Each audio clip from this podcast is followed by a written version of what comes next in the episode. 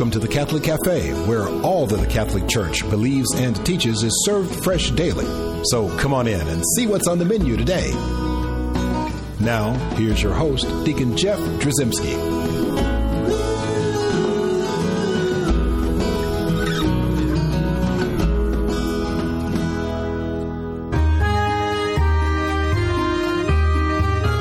Greetings and welcome to the Catholic Cafe. I'm Deacon Jeff, sitting in the luxurious corner booth at the Catholic Cafe, and it's extra luxurious because we're in Lourdes, France uh, on a pilgrimage, and it's a wonderful thing to have a French version of our Catholic Cafe. Is it not, Robert Hutton? Very good. Very, Very good. good. Today we're going to talk about something that may be a little bit of a challenge for, for many people. We're going to talk about the, just the ability to say the name Jesus Christ in the public square and to live our, our, our Catholic faith or, or to live any faith. Religious freedom. That's right. We're going to talk about, in fact, we're going to call this the erosion of, of religious freedom in America. And a lot of people think that, wow, weren't we just founded on the basic principle of, the, of, being free? Didn't the pilgrims come over here for religious freedom? The United, not here, That's but right. the United States and uh, for uh, religious freedom. Well, isn't that interesting that we're pilgrims here in Lourdes, to France, talk about right? pilgrims going to the states for religious freedom. That's exactly right. So we brought a great person uh, to discuss this with us, very knowledgeable on this topic, and it's Marie Hilliard. She's a, a dame of Malta. That's correct. Uh, and uh, Marie, you are also the director of the Office of Bioethics and Public Policy at the National Catholic Bioethics Center. So welcome to the luxurious thank you, corner Deacon booth of the Catholic Cafe. And Robert, very thank, happy to be thank here. You.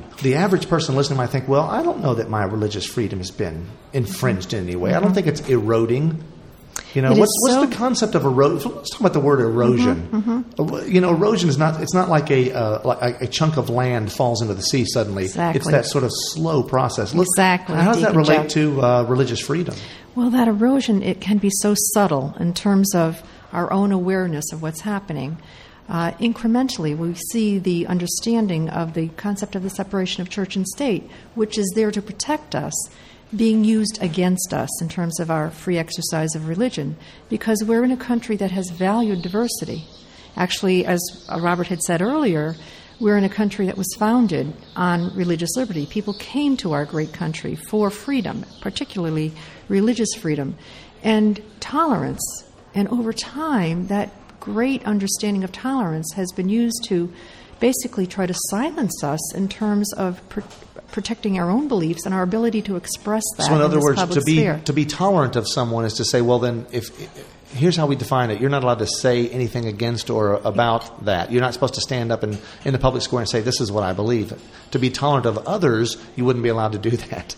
Exactly, Deacon Jeff. And I think the last bias that is publicly acceptable seems to, seems to have now become the Catholic Church and our ability to not just uh, express ourselves in terms of our family experiences and in the voting booth, but in public acts and public displays, in trying to pray outside of uh, abortion centers, in which we are not trying to do any acts of violence, just to bring another alternative to women who are very vulnerable. I remember when in, in high school, and I'm dating myself here, in the, in the 70s, I remember specifically, this was one of the first times I realized that there was any problem.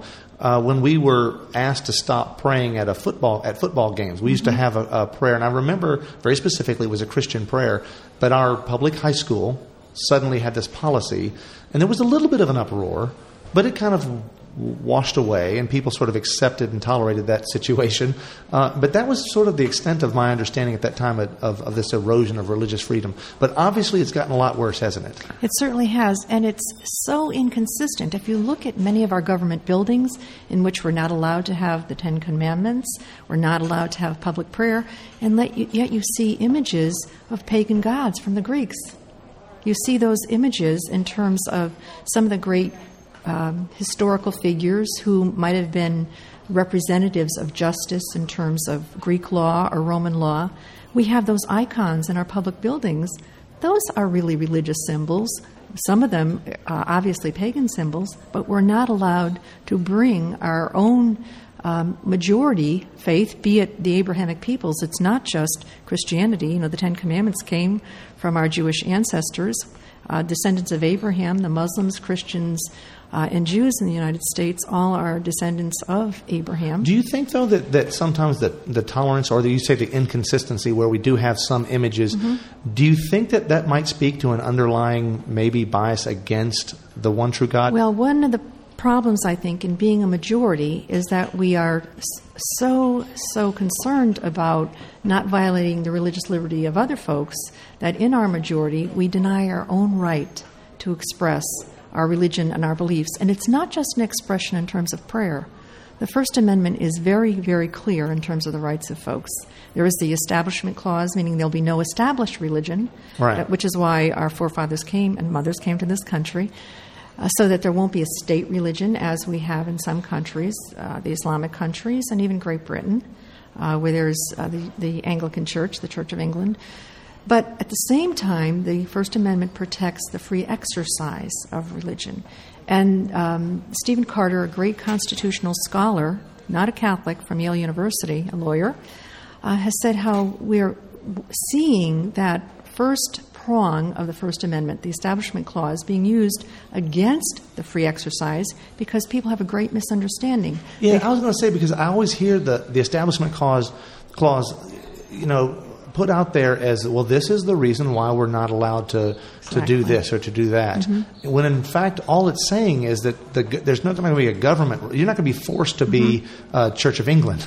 Exactly. Essentially, that's Exactly. that's what that's saying. And and uh, we've uh, somehow several people have misinterpreted that and maybe even gone beyond what its intent was. Right. Even in our laws, we're seeing promulgated. And in fact, we do have an, a state religion, I believe, in our country, and that's secular relativism. We have en- enshrined secular relativism, which means there are no absolutes. And then what we all agree upon in terms of laws that are promulgating are promulgated becomes the ethical ethos of a country. So, in a sense, we do have an established religion, which is relativism. It's whatever any individual person wants to endorse, believe, and then act upon. And that's where we get the violation of the vulnerable. Because if the majority votes and basically whatever we vote on then becomes the ethos, uh, what is ethically good, you have to be in the majority or you are very vulnerable. And that means the unborn, persons with disabilities, and persons at the end of life who are voiceless. But if if what you're saying, there's another inconsistency in what you're saying. Really, If- if there is a majority of of a religious view, right?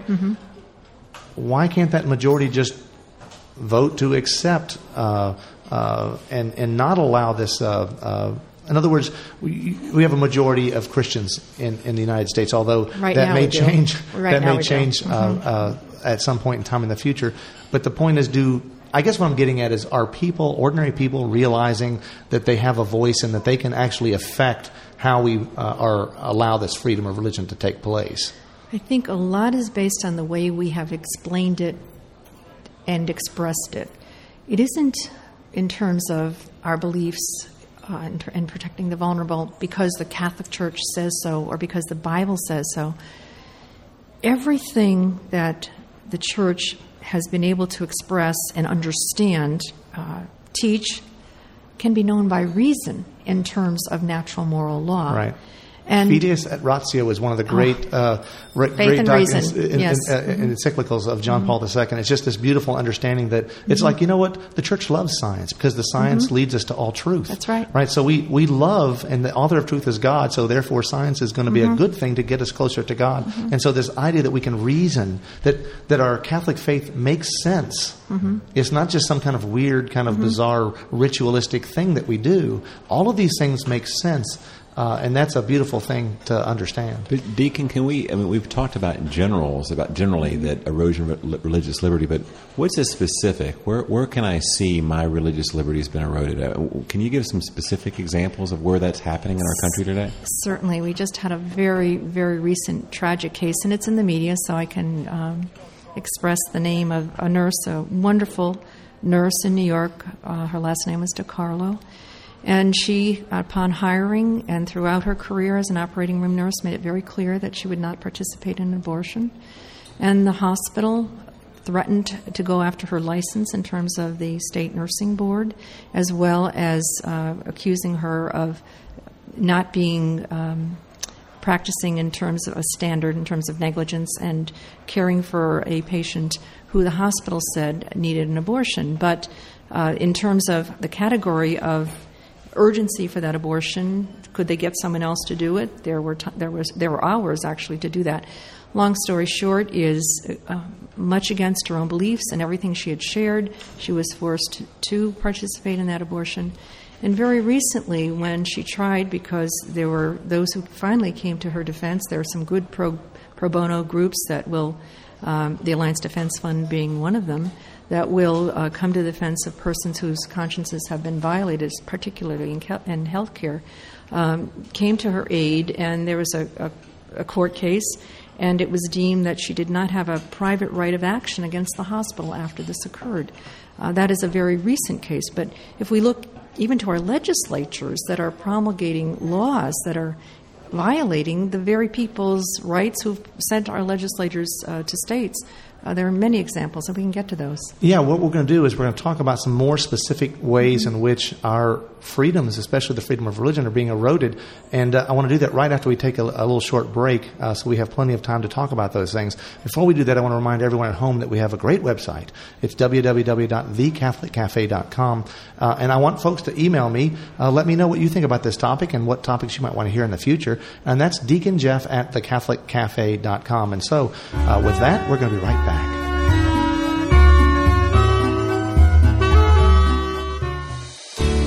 I'm Bess Drzymski, and this is another great moment in church history.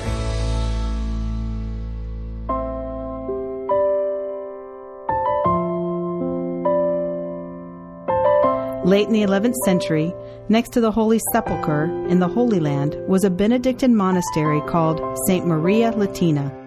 In the guest house of this monastery was begun the first hospital called the Hospital of Jerusalem, and it was dedicated to serving not only the poor, but pilgrims to the Holy Land, as well as those fighting in the Crusades against the Ottoman forces oppressing Jerusalem.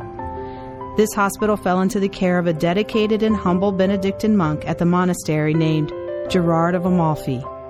Known as Blessed Gerard, he founded a new order in the year 1099 called the Hospitallers of St. John or the Knights of St. John, dedicated to St. John the Baptist. This order is now called the Order of Malta.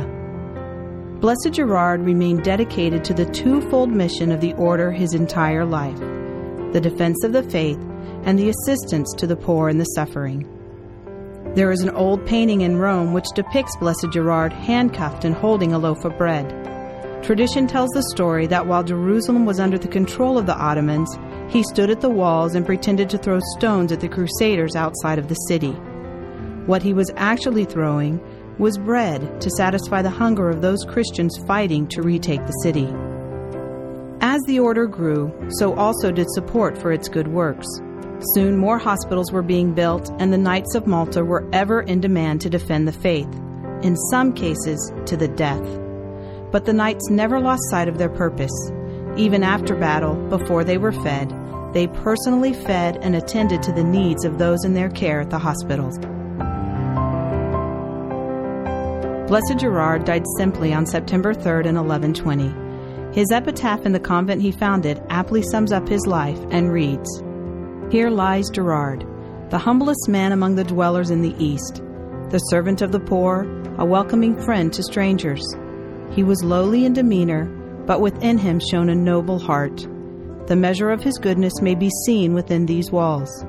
He was provident in many things, painstaking in all he did. He undertook many tasks of diverse nature, stretching out his arms diligently to many lands. He gathered from everywhere the means to feed his people. The works of Blessed Gerard continue today, as the Order of Malta spans the globe with its works of aid to the poor and suffering and the defense of the truths of the Catholic faith. I'm Bess Drzymski, and this is another great moment in church history.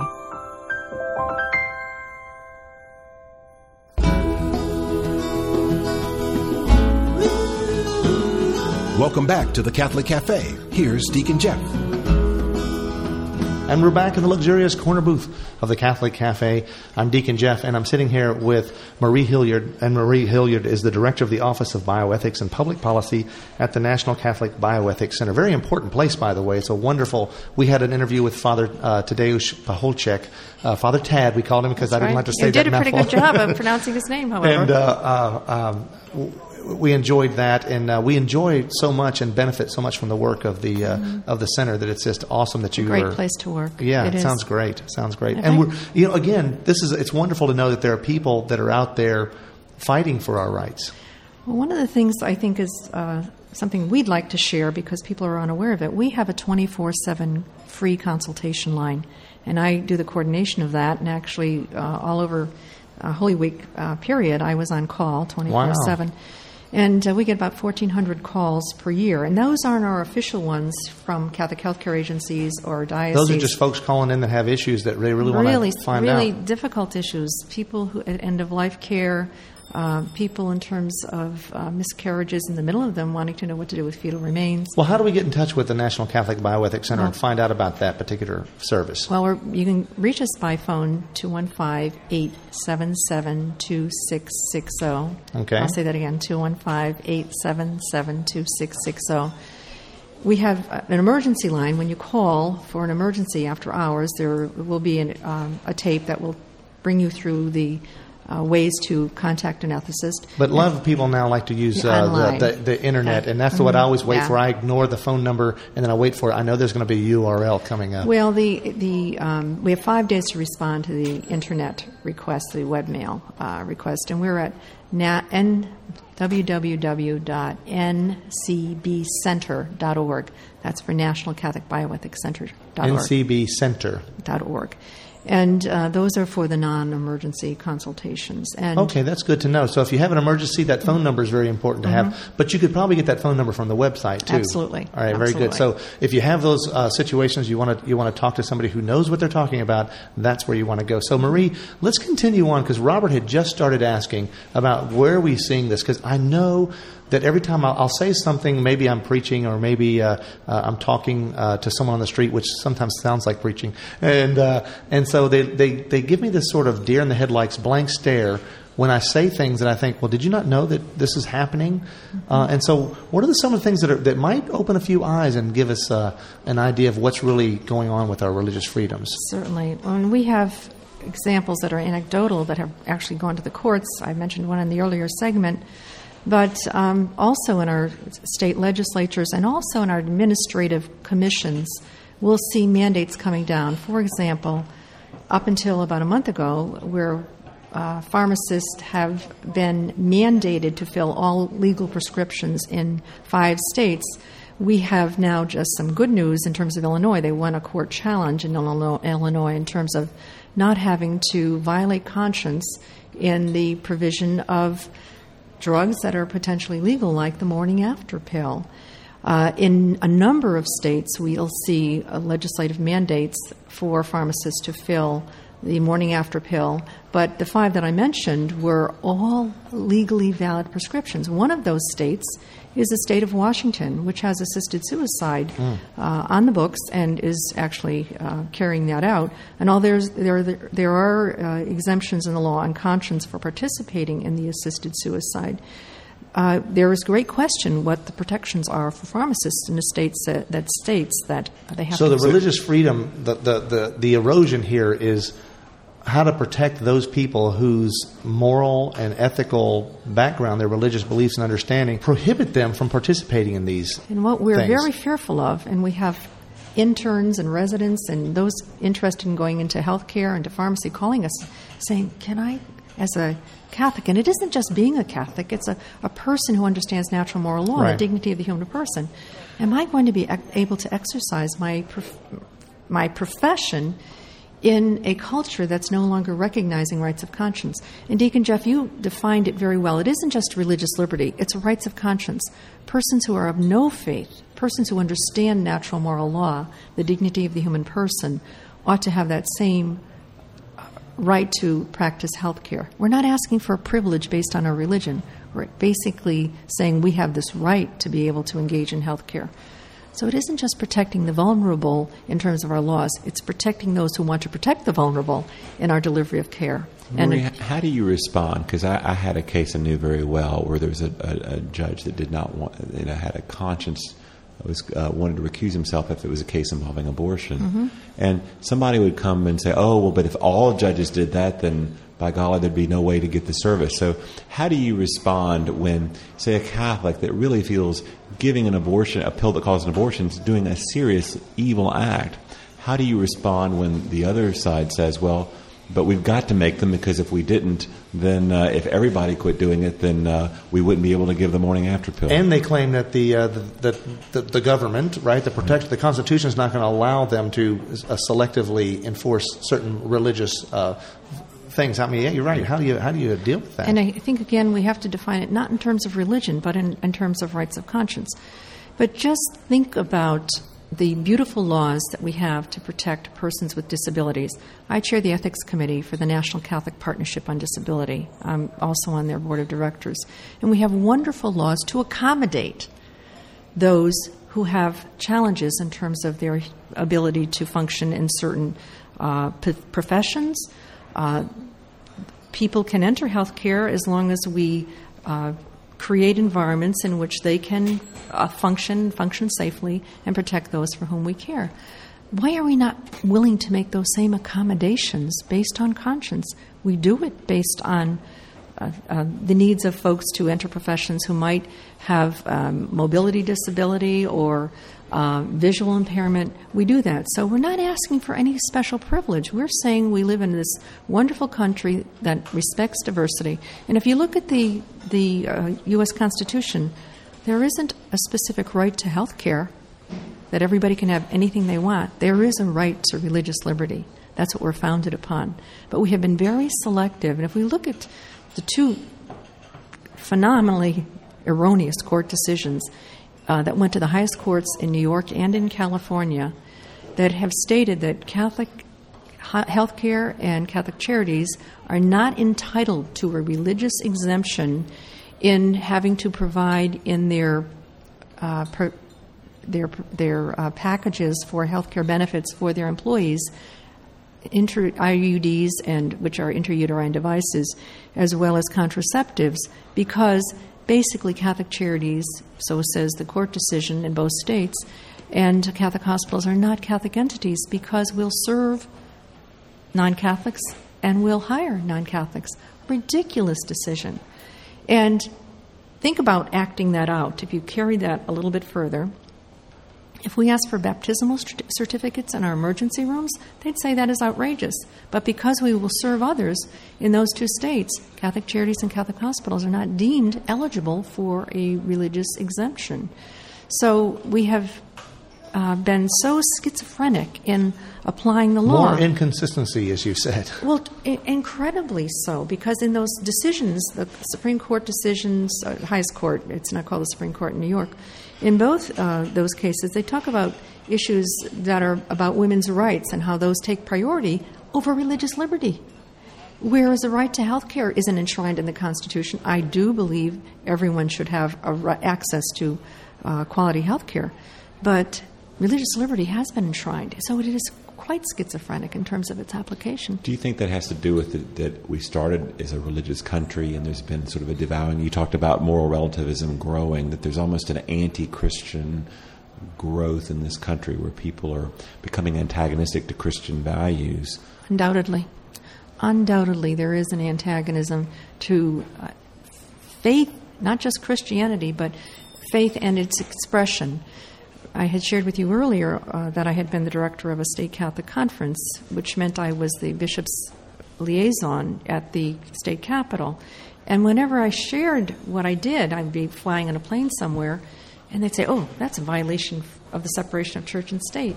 Whereas if we don't promulgate laws that are based on value systems, it will just be the most powerful having domain over the vulnerable. We have to have a value based, and it doesn't necessarily have to be Christianity or uh, Judaism. It could be the agnostic who has a good, solid understanding, again, of natural moral law and the dignity of the human person.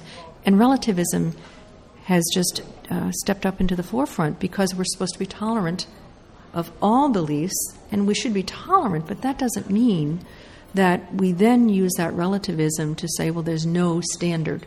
There is a standard. Go back to Aristotle in terms of the understanding of natural moral law. What is the individual who's sitting there, well, saying, "Well, this is not my fight. I don't know how to do. it. What do I do? Do I do I call my congressman? What do I do?" Well, in most states where there's more than one diocese, there is a state Catholic conference.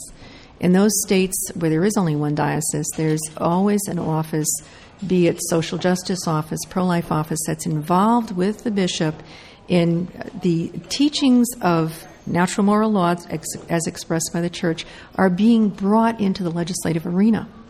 And many states have websites in which uh, one can find out what the latest legislation is. And if one is looking at the federal level and wanting to um, understand what the issues are in Congress, particularly related in terms of our recent health care reform and our concerns about uh, protection of the unborn and protection of conscience, because there are big problems uh, Yeah. that we can identify in the healthcare reform legislation.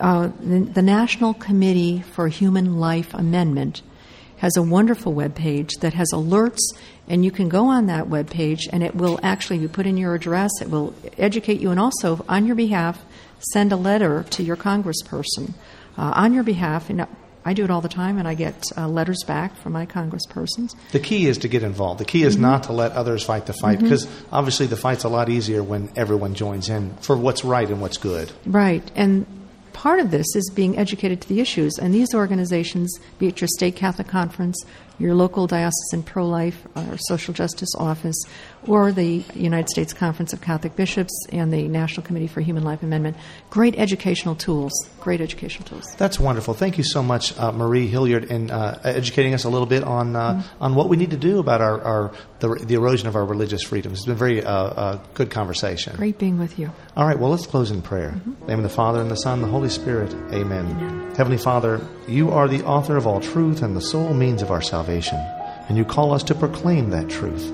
Help us to be strong and stand up for you in the public square so that all we encounter will have the opportunity to know you more dearly. We ask this through Christ our Lord. Amen. Amen. In the name of the Father, and the Son, and the Holy Spirit. Amen. Thanks for listening to the Catholic Cafe. If you'd like to contact Deacon Jeff, send an email to deaconjeff at thecatholiccafe.com. The Catholic Cafe is brought to you by the Order of Malta Federal Association and is broadcast with ecclesial permission from J. Terry Steib, Bishop of Memphis in Tennessee. Join us again at the Catholic Cafe. There's always room for one more at our table.